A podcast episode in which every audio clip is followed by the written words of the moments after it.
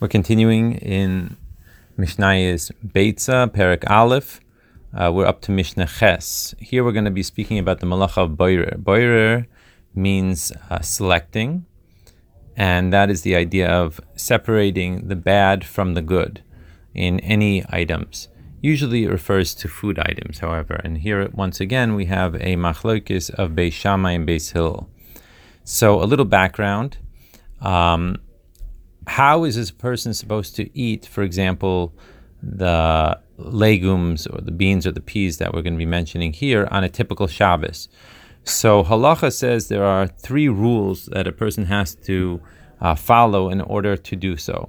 The first rule is, with regards to Boirer, that a person must take the food away from the waste product.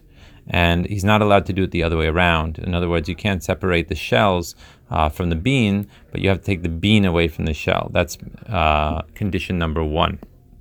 The second t- condition is that a person has to use his hands to do it, as opposed to a Kaylee, some sort of instrument, uh, or some sort of uh, like a funnel or a, um, a sifter or something of that nature.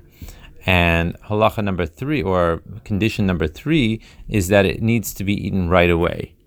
And so therefore, what we're going to see here is that Beis Shammai, when he says that you're allowed to eat these uh, beans or peas or whatever on uh, Yontif, he has to abide by all of these three uh, conditions. So let's start and see it in the actual Mishnah itself. Haboyre Kitnes Beyonto, someone who wants to uh, select Uh, these legumes on Yontif, Beis Shammai Oimrim Boirer aychol v'aychol, which means that he has to select specifically the food product as opposed to the waste, separating the waste. Here he's separating the food, and then he has to eat it right away, like we said uh, before, condition number three. Now, Beis Hillel disagrees with this. Beis Hillel Oimrim Boirer kadarko, that a person is able to separate in his normal way of doing things. Namely, and he gives several examples, beheiko, namely on his lap, whether he uh, he puts some sort of uh, sheet or something on his lap and he pours it into it and he does it. That was apparently a typical way that they would do it in those days. Or bakanon, canon is a funnel uh, that was used, that they were separating the um, the shells from the beans.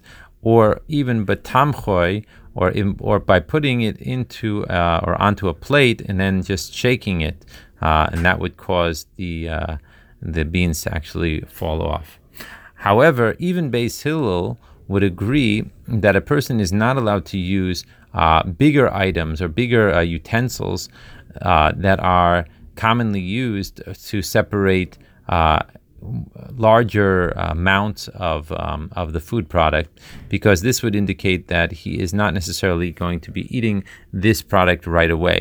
And so therefore, Beis Hillel says, Avalo betavla, a person is not allowed to use a, a large board, which was apparently used at that time, v'lo benafa, and not a strainer, a particular strainer that was used, v'lo bichvara, or and not also with a Uh, more of a coarser strainer. Apparently the holes were larger in this type of strainer than the previous one, uh, because once again these are used to uh, select uh, larger food uh, quantities.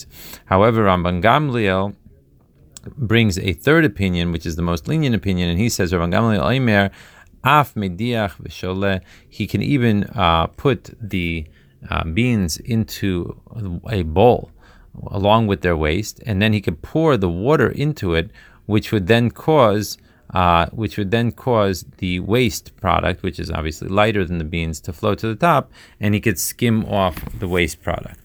So even though this is this method is usually used for larger quantities, and that is typically how it was done during the weekdays, uh, Rabban Gamliel would be would permit a person to use them even for the uh, smaller amounts that he used during Yontif.